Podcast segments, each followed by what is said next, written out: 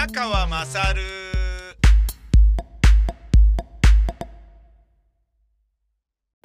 お前のお母ちゃん、宮川勝です。えー、ユンケル買いました。開けます。最近のユンケルは、ストロー入ってません。飲みます。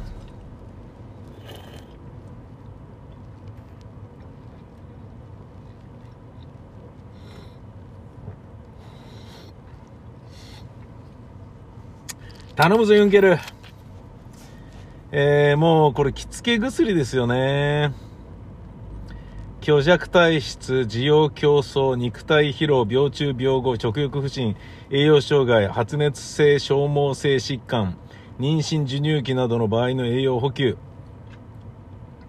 通常成人は1回1本、1日1回服用しますと。ねうん、飲みましたよ。これ、毎日飲んだら、なんか体に悪そうだけど、毎日飲まなきゃいけないぐらい体が疲弊してたら、逆にそれはね、医者に見てもらわなきゃいけない状態だから、僕はこれは毎日は飲まないですけどね。ええいやー、きつかったな昨日ね、もうダメでしたね。お前の母ちゃん宮川勝でどこまで喋ったのかわかんないんですけど、これ誕生日クライシスですね。同じくね。ええ誕生日が近づくと、もしくは誕生日にはなんかややこしいことが起こると。誕生日クライシスですよ、宮川さん、つって。去年教えてもらったんですよね。それは、あのー一過性全健忘になったんですよね。で、ものすごい長時間わけわかんなくなってたんだけど、で一過性全健忘って1回しかならないのが普通なんだけど、7割方が1回しかならないんだけど、俺の場合は何度もなるっていうね。で、しかもですね、先週の日曜日、吉祥寺で、えー仕事というかね、あの、スタジオ設営、吉祥寺ブースのセッティングとかをしていた時に、荷ほどきとか荷物の片付けとかをしていた時に、なったんですよ、一過性全健忘に。で、自分でそれなったことに気づかず、あれ？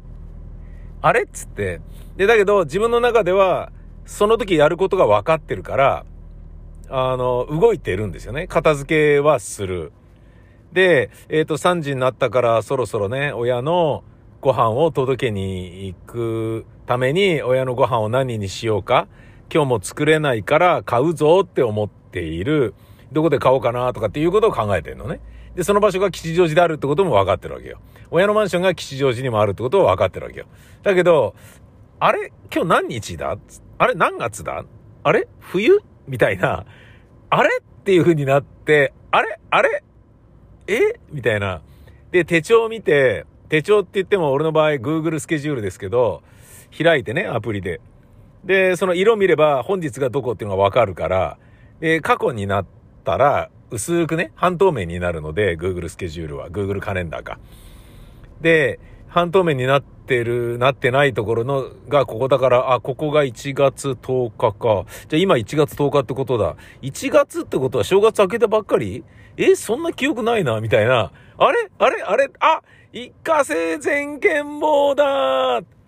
やっちゃったってことなんですよね、どうやら。これはね、ちょっと、また心配させるから家族には言いづらいなと思って、毎年誕生日が近づくたびに一過性全健忘になってるってどういうこと？と思って、の、どうすりゃいいんだろうな、これ。わかんないなだあんまり疲れないようにしようってことかなだよな、多分な。うん。いや、それが何しろショックでね。で、まあ、一過性全健忘はくたびれてるっていうのはまああるにせよ、うん、まあ動けてはいたんだけど、まあ多分でも疲れてはいたんでしょうね、多分ね。ジョギングしても腰が痛いのがなかなか治らないなみたいなのあったし、で、ジョギングってね、あのーなんかね、ちょっと癖になるので、走り出したら気持ちいいから、しばらく走っちゃうみたいなのがあるんですよね。ランナーズハイみたいなものが。で、自分の体がくたびれてるってこと気づかず走っちゃうみたいな。で、それが余計き、あの、疲れを増して。で、そういう時に限って、ちょっと、急な予定の変更があってね、人と会わなければいけなくなって、打ち合わせして、みたいなことになったりすると、なんかくたびれるな、みたいな。だけど、予定組んでる翌日にはまたね、吉祥寺に朝から行ってとか、いう風になると、あれ、ちょっと睡眠時間をただ削ってるだけじゃん、みたいな、そういうようなところで、どうなんだ、という風にちょっと、まあなっていき、僕なんかはちょっと、困ったな、という感じになってましたね。いやー、もうびっくりだったな全然、全然だったよ。全然体力が、いや、どうなったかっていうと、昨日の、えーと、朝から行って、吉祥寺で、で、二ほどきして、配線やり直したら、えーと、ミキサーの USB ケーブルが繋がっていたことが原因らしいっていうことはどうやら分かったんだけど、なんだけど、最初はそれに気づかなかったから、ミキサーが挙動不審だったんですよね。ミキサーからのモニターアウトっていうのがスピーカーにつなぐ、コントロールルームアウトっていうのが演者の耳につなぐ、で、コントロールルームだから、その、なんかね、スタジオでプレイバックするやつね。で、メインアウトっていうのが録音の方に行くっていうやつなんだけど、その録音の方に行くためのメインアウトっていうやつが、全然、あの、入れなくて、あれ？みたいな感じで、繋がってんだけど、うまくいかずに、どうしましょう？みたいな。うまくいかずにどうしましょう？っていうか、なんかね、メインアウトが R しか出てなかったんですよね。右。右と左の右しか出てなくて、え、何これつって。で、ケーブル違う方に挿しても右しか出てなくて、ケーブルの故障ではないな。で、何度かやってると左しか出なくなったりするのね。え、何これつって。全然わかんなくて。で、それがメインアウトからケーブルを経由して VU メーターに行って、VU メーターからえパッチに行って、パッチから分岐してレコーダーに3つ行ってるんだけど、そのどこでどういう風になってるのかがわかんなくて。で、まず、レコーダーの方では R しか出てなかったり、で、レコーダーの方ってのはだからパッチ経由したところでは R しか出てなくて、でもその随分手前の VU メーターでは L しか出てなくて、なんでこの L しか出てないんだみたいな。で、どうやら、間違ってるところは2箇所あって、えー、パッチが1個回線がちょっと壊れてて、壊れてたみたいで、それによってモノラルでしか信号が行ってなくて、で、モノラルの信号だと L しか拾わないから、レコーダーには L しか行ってなかったと。で、それとは別に、えー、メインアウトの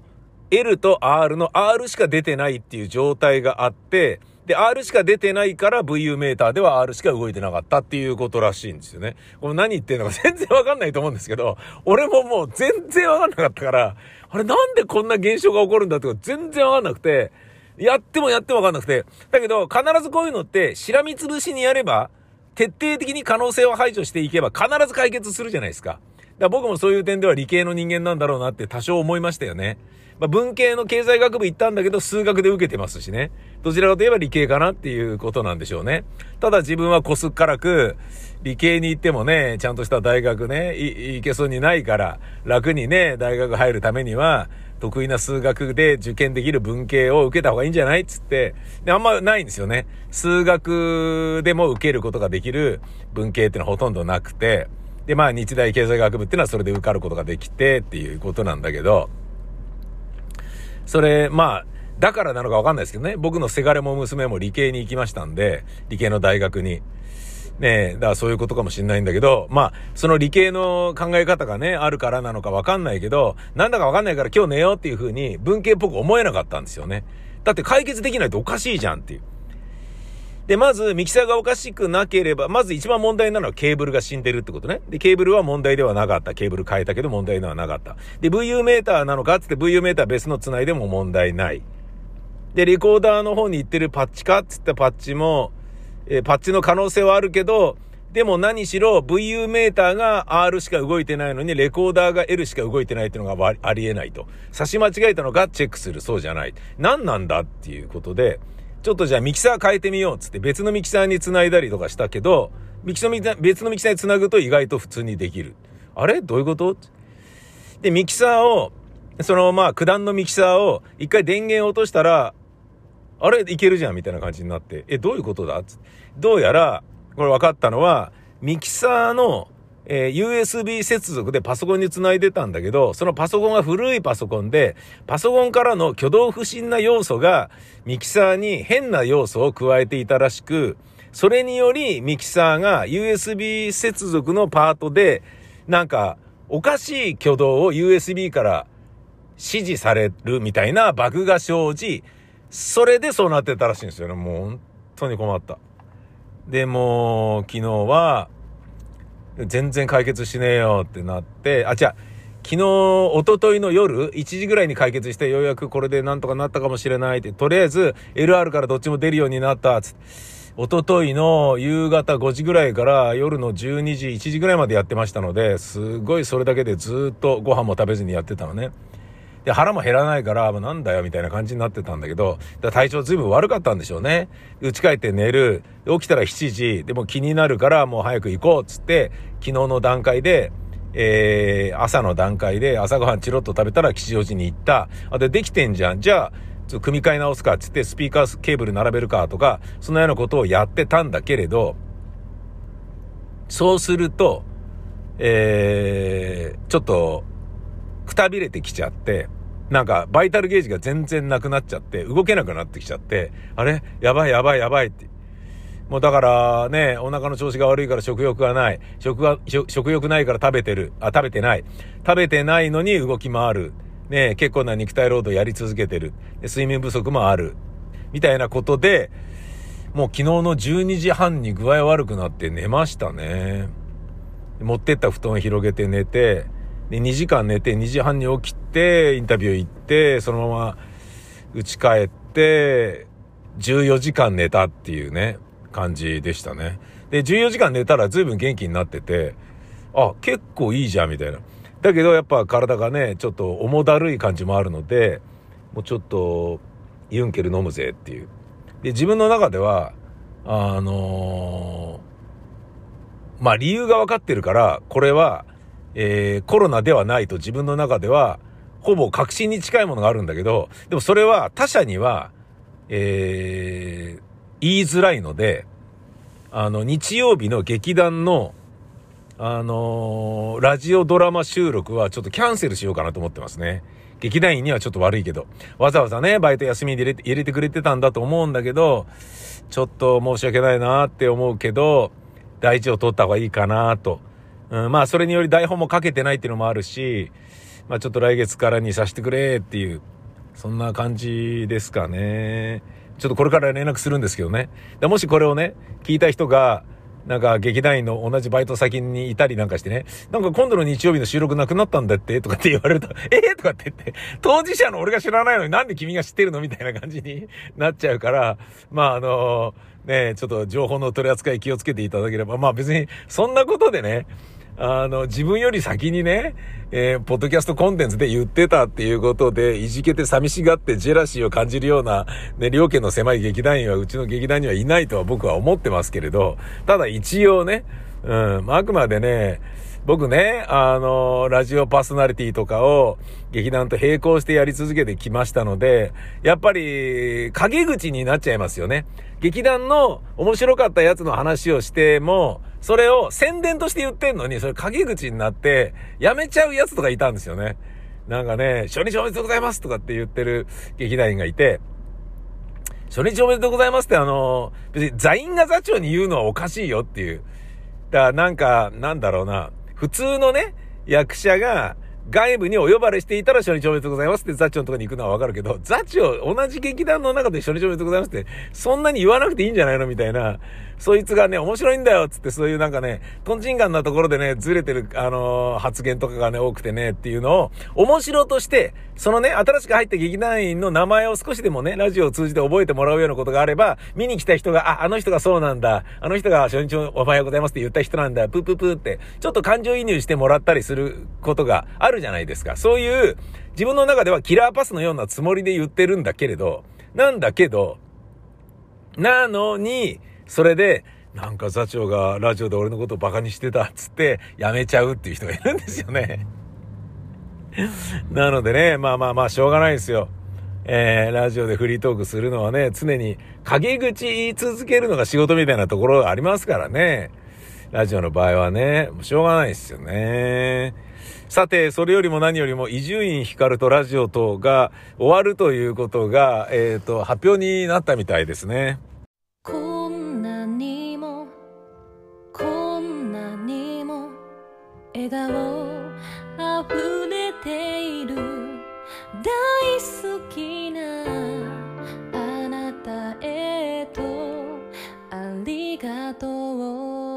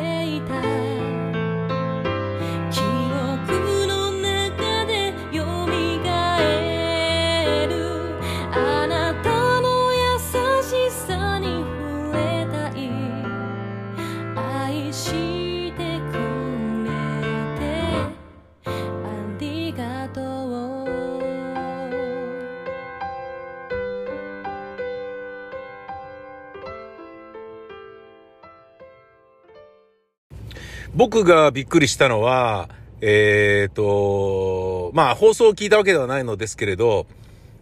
ネットのニュースでね、知って、で、それがまあ本当だったらの話なんだけど、まあおそらく本当なんでしょうけど、こう放送で言っていたっていうふうに書かれていたので、えっ、ー、と、伊集院光さんが、えー、伊集院くんこんなことを喋ったらどうだいとか上層部に言われたとか、で、そういうのをいちいち聞いていたら、ラジオパーソナリティがラジオパーソナリティではなくなってしまうので、まあそれは違うかなと思うっていうような、そんな感じのことを言ってましたね。で、それは随分なストレスだと思うし、で、それね、普通の人が考えれば、ひどいなって、普通のっていうかまあだからラジオという、ラジオリテラシーがあれば、ありえない部分もあるし、でも、そういうことが過去にあったりしたこともあるので、この難しい話だと思うんですよね。つまり、えっ、と、TBS ラジオは、数年前までの僕も含めて、俺様パーソナリティが多いんですよね。俺様パーソナリティと、飼い犬パーソナリティが多い放送局とかあって、俺様パーソナリティが多い TBS ラジオでは、やっぱり全員俺様じゃないですか。俺様じゃないように見えて、俺様の座にね、のし上げられつつある、あの、玉結びのあの女性の方とかもいるけど、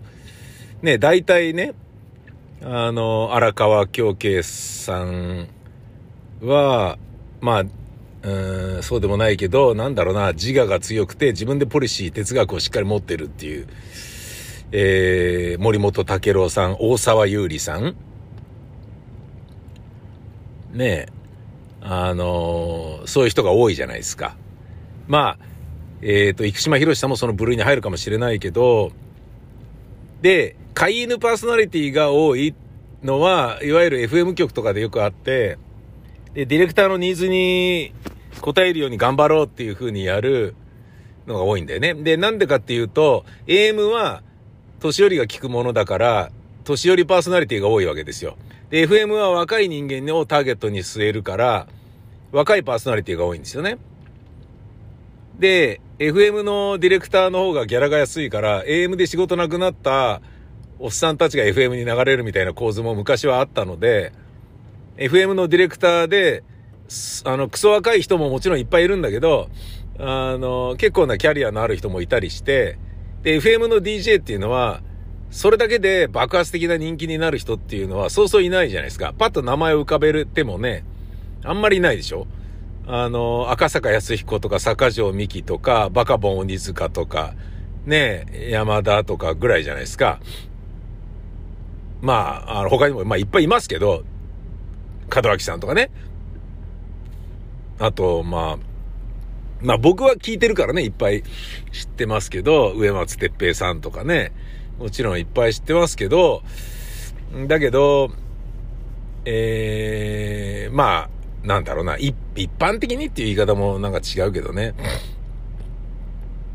で、そういう、まあもちろん、あのー、俺様 DJ とかも FM にもいるんだけど、意外と少ないんですよね。でその、えー、なんだろうな、あの、飼い犬系パーソナリティに接するのが常識と思ってるラジオマンが TBS ラジオにいて、伊集院光みたいな、あの、王様中の王様に意見を言ってしまい、金銭に触れたっていうか、なんかね、ありえない、なんか、まあ、地雷、地雷じゃない、まあ、なんか要は怒らせたみたいなことなのかなっていうふうに思って、で、その文化の違いだとしたらバカなんじゃないっていうふうに最初は思ってたのね。だけど、これ普通に考えると、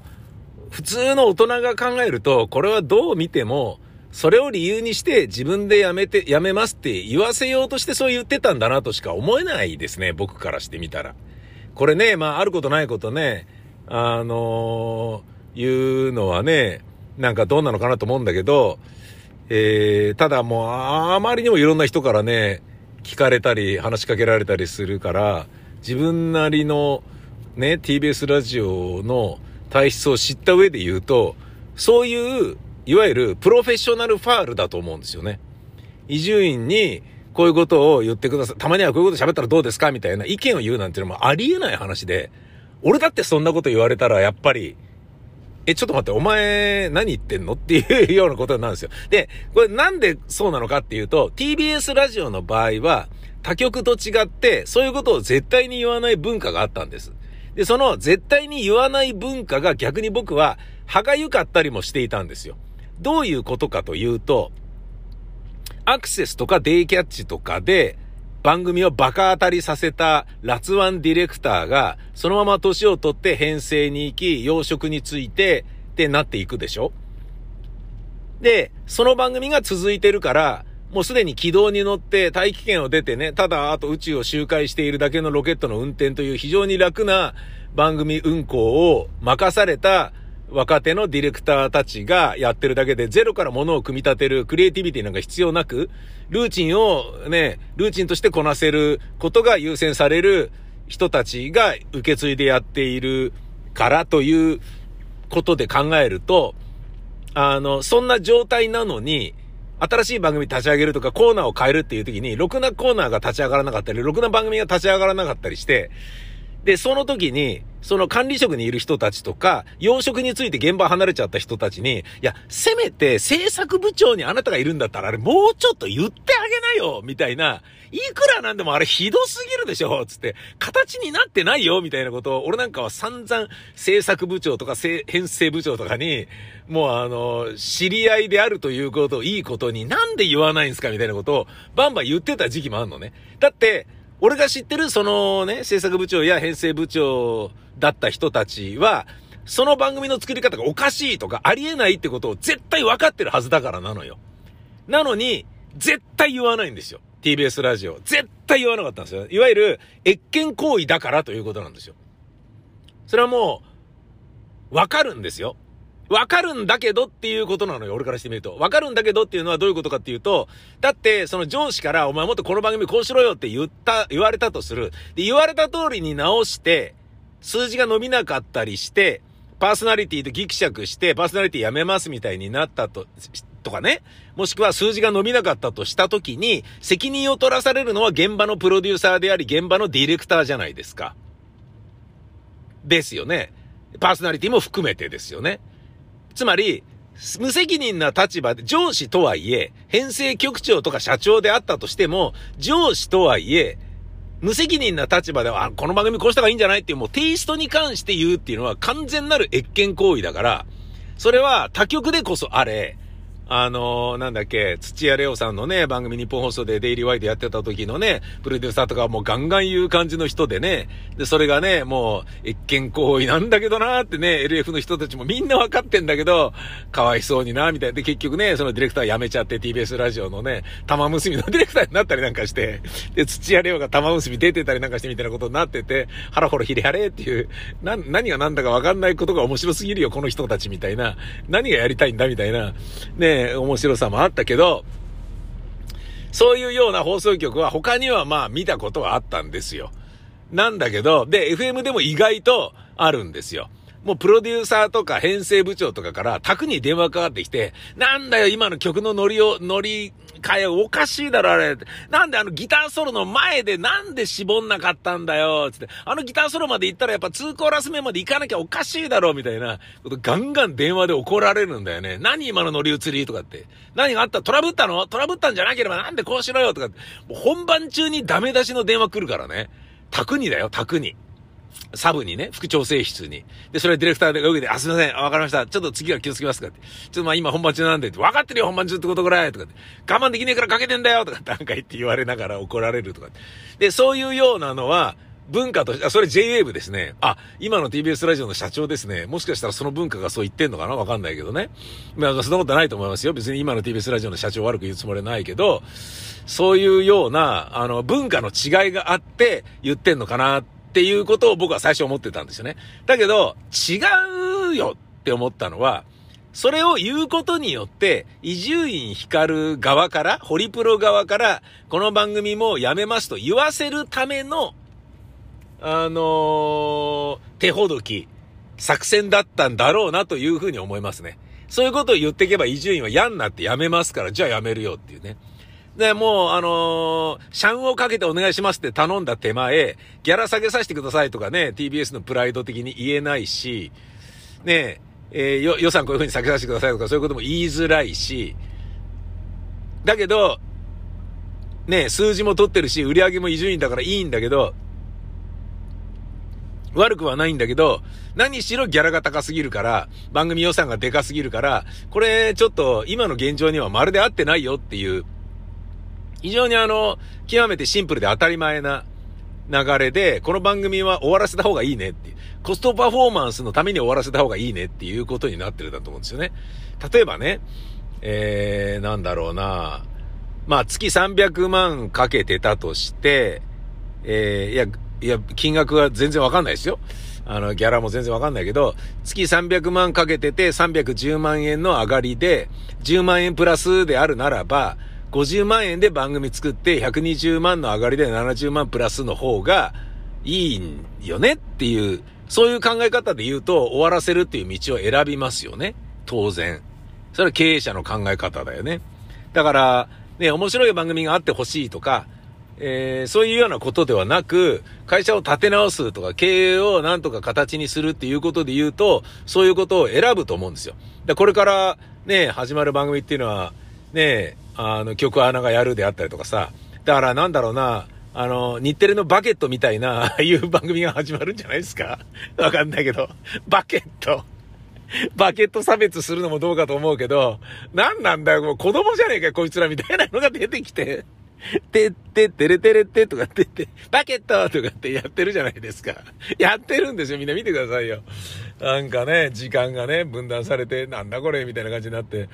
ねえすごい、キッザニアのね、アナウンススクールのなんか、ねえデモ番組みたいな感じのことやってるもんね、あれね。でもそれでも、あれも別に、えー、なんだろうな。とりあえず、その枠に何かやってるだけで、ね、内容がどうであれ、とりあえず見る人が、つけ続ける人がいるわけだから、有名人が出てる必要ないわけだよ。で、コストパフォーマンスっていうことで言えば、曲穴使ってりゃ一番安く上がるし、で、それでもなんとなくやってりゃ形になるってね。で、爆発的な数字取っても売り上げが大して伸びないんであれば、爆発的な数字は取らなくていいから、それなりの売り上げを残してくれる方が、会社としては望ましいよね。民放各あるべしってことでしょ。っていうことで言うと、僕は、だから、伊集院光とラジオとに関して言うと、伊集院光に僕が辞めますって言わせるために、あの、そういうことをやってたんだろうなとしか思えないですよね。だって、ね、だってっていうのは、あの、邪推の域を超えないという見方ももちろんあるでしょうけれど、僕はね、TBS ラジオが絶対にね、言わないっていう、あの、立場が変わったら、偉い立場になったら、現場のことは現場に口出しをしないというね。ほとんど全く口出ししないんですよね。僕はそれが嫌で嫌でしょうがなくて、なんであなた言わないんだと。で、それは自分の番組に対してもそうでしたからね。自分の番組でプロデューサー変わる、ディレクター変わる。で、プロデューサーが偉くなって編成部長とかになる。で、あなたもともとこれの初代パプロデューサーだったよねって。今番組こういう風になってんのに、なんであなたは何も言わないのとか。ねえ、いうようなことを言う。まあもう苦虫を噛みつぶした顔になってるだけだよね。その人は。俺からそんなこと言われたって。いや、立場が違うのでっていうことだよね。じゃあそんなこと言わなかったですよ。うん。で、ね、もうちゃんとプロフェッショナルな仕事として、いや、彼は彼でね、ディレクターとして頑張ってやる気もあって、宮川さんといい番組作りたいと思ってるので、ぜひよろしくお願いします、みたいな、もう立場が変わったなりの優等生的回答で俺をあしらうということしかしてなかったんでね。そういう人たちがちゃんといるわけよ。つまり、うーん、なんだろうな、持ち場がはっきりしてるっていう意味合いが TBS ラジオは強かったんだよね。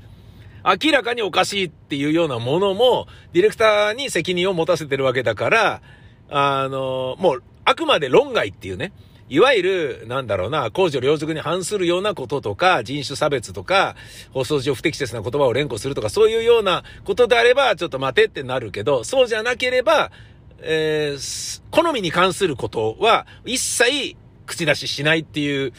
のを持ち前として、なんかね、哲学のようにそれを守り続けてて、まあ俺はそれがね、それが今の TBS ラジオのダメダメな状況を作っちゃってんじゃねえのっていうふうに強く思うんだけど、まあでもしょうがないよね。うん。まあね、僕の好きな FC バルセローナもね、チャビ、イニエスタ、メッシがいなくなったら今ガタガタになってると同じように、TBS ラジオもね、番組をね、バカ当たりさせた人たちがね、スッとね、いなくなったりね、他の会社に出向とかでね、もう現場にいなくなっちゃうと、それはこういう風になんじゃないの？みたいな、そういうことでしょう、きっと。で、残ってる人でもそうやって言わないわけだから、それはね、あの、まあ、歯がゆいとは思いながらも、でもね、言う権利もないから言いたくもないっていうね。言ったところでうるさがられるのも分かってるから言わないっていう、そういうことだと思うんですよね。だけど、それをあえて言うってことは、やっぱり、ねえやめてくださいって言えないからでしょ。伊集院の番組を終わらせますって放送局側から言えないからなんだと思うんですよね。そうじゃないのかなあることないこと適当にくっちゃべってんのは本当に無責任で、いいですね。ひどい。ひどい。全然現場の苦労何も分かってない。本当この一言感が本当にね、だなんだろうな、あの、久保コーチのオールナイトニッポンとかね、あと、講談師の人とかね、なんか人の話をいっぱいしている人っていうね、のとかのね、なんか、なんだろうな、人の不幸は蜜の味みたいなのもわかるよね。そうやって見たら。久保浩二のオールナイトニッポンは面白かったよね。もう、ラジオ業界にいたら本当に面白かったよね。うん。だから要は、あの、まあ、終わるっていうことが決まった規定路線になっていたから、で、それを知ったから爆笑問題も、あの、講談師の人も放送で、伊集院が終わるっていうのは言っちゃダメですよっていう風になってたんですよね。伊集院パーソナリティ本人の口から1月何日に言いますんで、つって。で、ゆうりさんが何日に言うからじゃあちょっとずらしてこの日にとかっていうのを多分決めてたんだと思うんですよね。間違いなく。で、それによりっていうことだと思うんだけど、うん。まあわ、わかんないですよ。全然知らないけど、もう全然適当言ってますけどね。完全に適当言ってるけど、そういうことだったんでしょうね。最初はね、僕はね、あの、そんな早めに情報がリークされるっていうことはありえないから、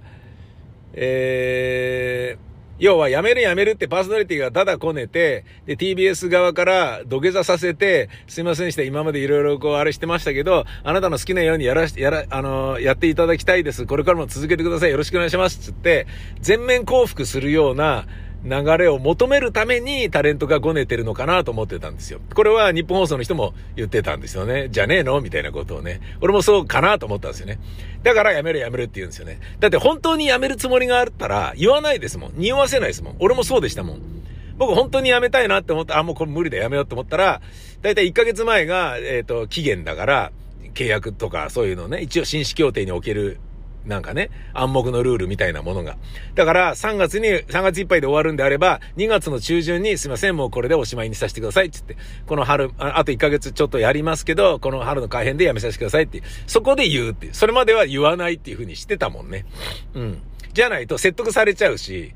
で、説得されるってことは、あの、説得に応じるつもりがあるから早めに言ってるんでしょっていう風に相手に伝わっちゃうから、本当にやめたい時は、やっぱり、ね、2月の下旬まで言わないっていう、ね、もしくは、秋改編であれば9月の中旬までは言わないっていうのが、まあ、あ、違う違う、9月の中旬じゃねえや。えっ、ー、と、8月の下旬か。8月の下旬までは言わないっていうのが、まあ、あのー、なんだろうな、礼儀としてね、えー、僕なんかはやってたんですけどね。うん。で、そういうふうに言っちゃうっていうことは、やっぱり、いや、頑張ってくださいよ。あなたじゃなきゃ困るんですよって言われて、要は、北朝鮮がね、かまってちゃんみたいな感じで、なんだよ、じゃあまたミサイル飛ばすぞ、みたいな感じで、分かった分かった、じゃあこれだけ食料出してあげるからやめて、みたいに、かまって欲しくてそう言ってるのと同じようなキム・ジョンウン的なことなのかなっていうふうに最初思ってたんですよね。で、もしくはその逆の TBS ラジオ側がそういう噂をいっぱい流すことによって、えー、やめろやめろっていうふうに、兵糧攻めにする雰囲気を作ってるのかな、みたいなこと思ったんだけど、そうじゃないか、こう、情報が出回ること自体がおかしいじゃないですか。まあ、スタッフが、ねえ、なんかもうやる気が全然なくて、あの、どんどんね、情報を外へ出しちゃって、こんなになってますよ、みたいな、ニュースにしちゃってくださいよ、みたいな感じで、こんな番組早く終わっちゃえばいいんだ、みたいな感じで、思ってるスタッフが非常に多いとなったのであれば、それはまあしょうがないと思うんだけど、そうじゃないだろうから、と思って、ねえ、うん、やっぱり、あれなんじゃないですかね。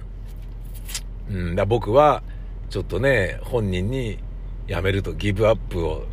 さすための、えー、三角締めみたいな、あの、ことを高速局側がわざとやって、うん。だからあの愛人とね、別れたいなと思った時に別れてくれって言ったら、えー、じゃあ手切れ金とかやって話になっちゃうから、愛人に好きな人ができるように、ちょっと冷たく接する期間を1年ぐらい作って、ごめんなさい、私、あなたより好きな人ができちゃったのって言わせて、ようやく、そうか、じゃあ残念だけど、お別れだねっつって別れる。よかった、綺麗に別れられたっていうね、向こうから別れを切り出させるっていうようなこととかはね、あの、要は、ねあの、お姉ちゃん遊びがね、お盛んな男性とかだとね、割と使うじゃないですか。そういうようなことなんじゃないかなと僕は思いましたけど、うん。で、まあ、あのーその後はね、まあ有名人が来るとしたら、デイリーになり、有名人が来ないとしたら曲穴がバケットみたいなものをやり、っていう感じになるんじゃないんですかね。うん、今のね、あの TBS ラジオでね、デイリーワイドやりたいと思うパーソナリティがね、ラジオのこと知ってる人でね、何人いるかっていうこともあるから、だからもう何でもね、こう、ラジオで喋るのが大好きって、それがどういう状況のどういう放送局だろうと思っていうような人であれば、喜んで、ねえ、あの、やるんだと思うんですけど、俺とかはね、あの、あの人とかいいと思うんですけどね。ルネッサンスの人とかね。うん。ああいう、なんだろうな、オレオレパーソナリティじゃないけど、飼い犬パーソナリティでもない、その両方のいいとこ取りをされてる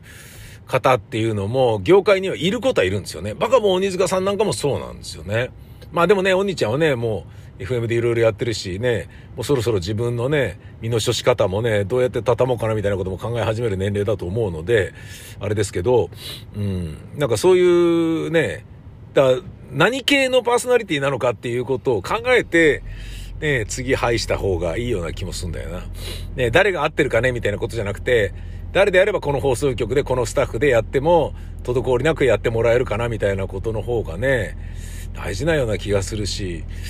うーん、まあでもね、新しい番組始まればね、そこには新しい息吹が必ず入るわけで、少なくとも、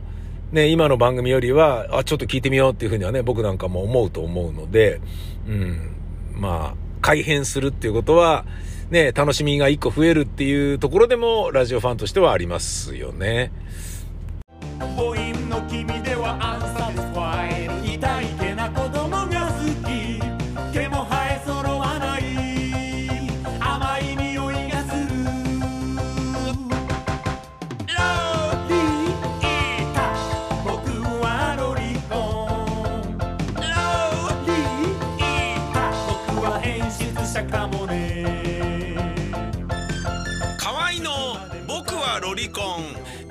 セにて好評発売中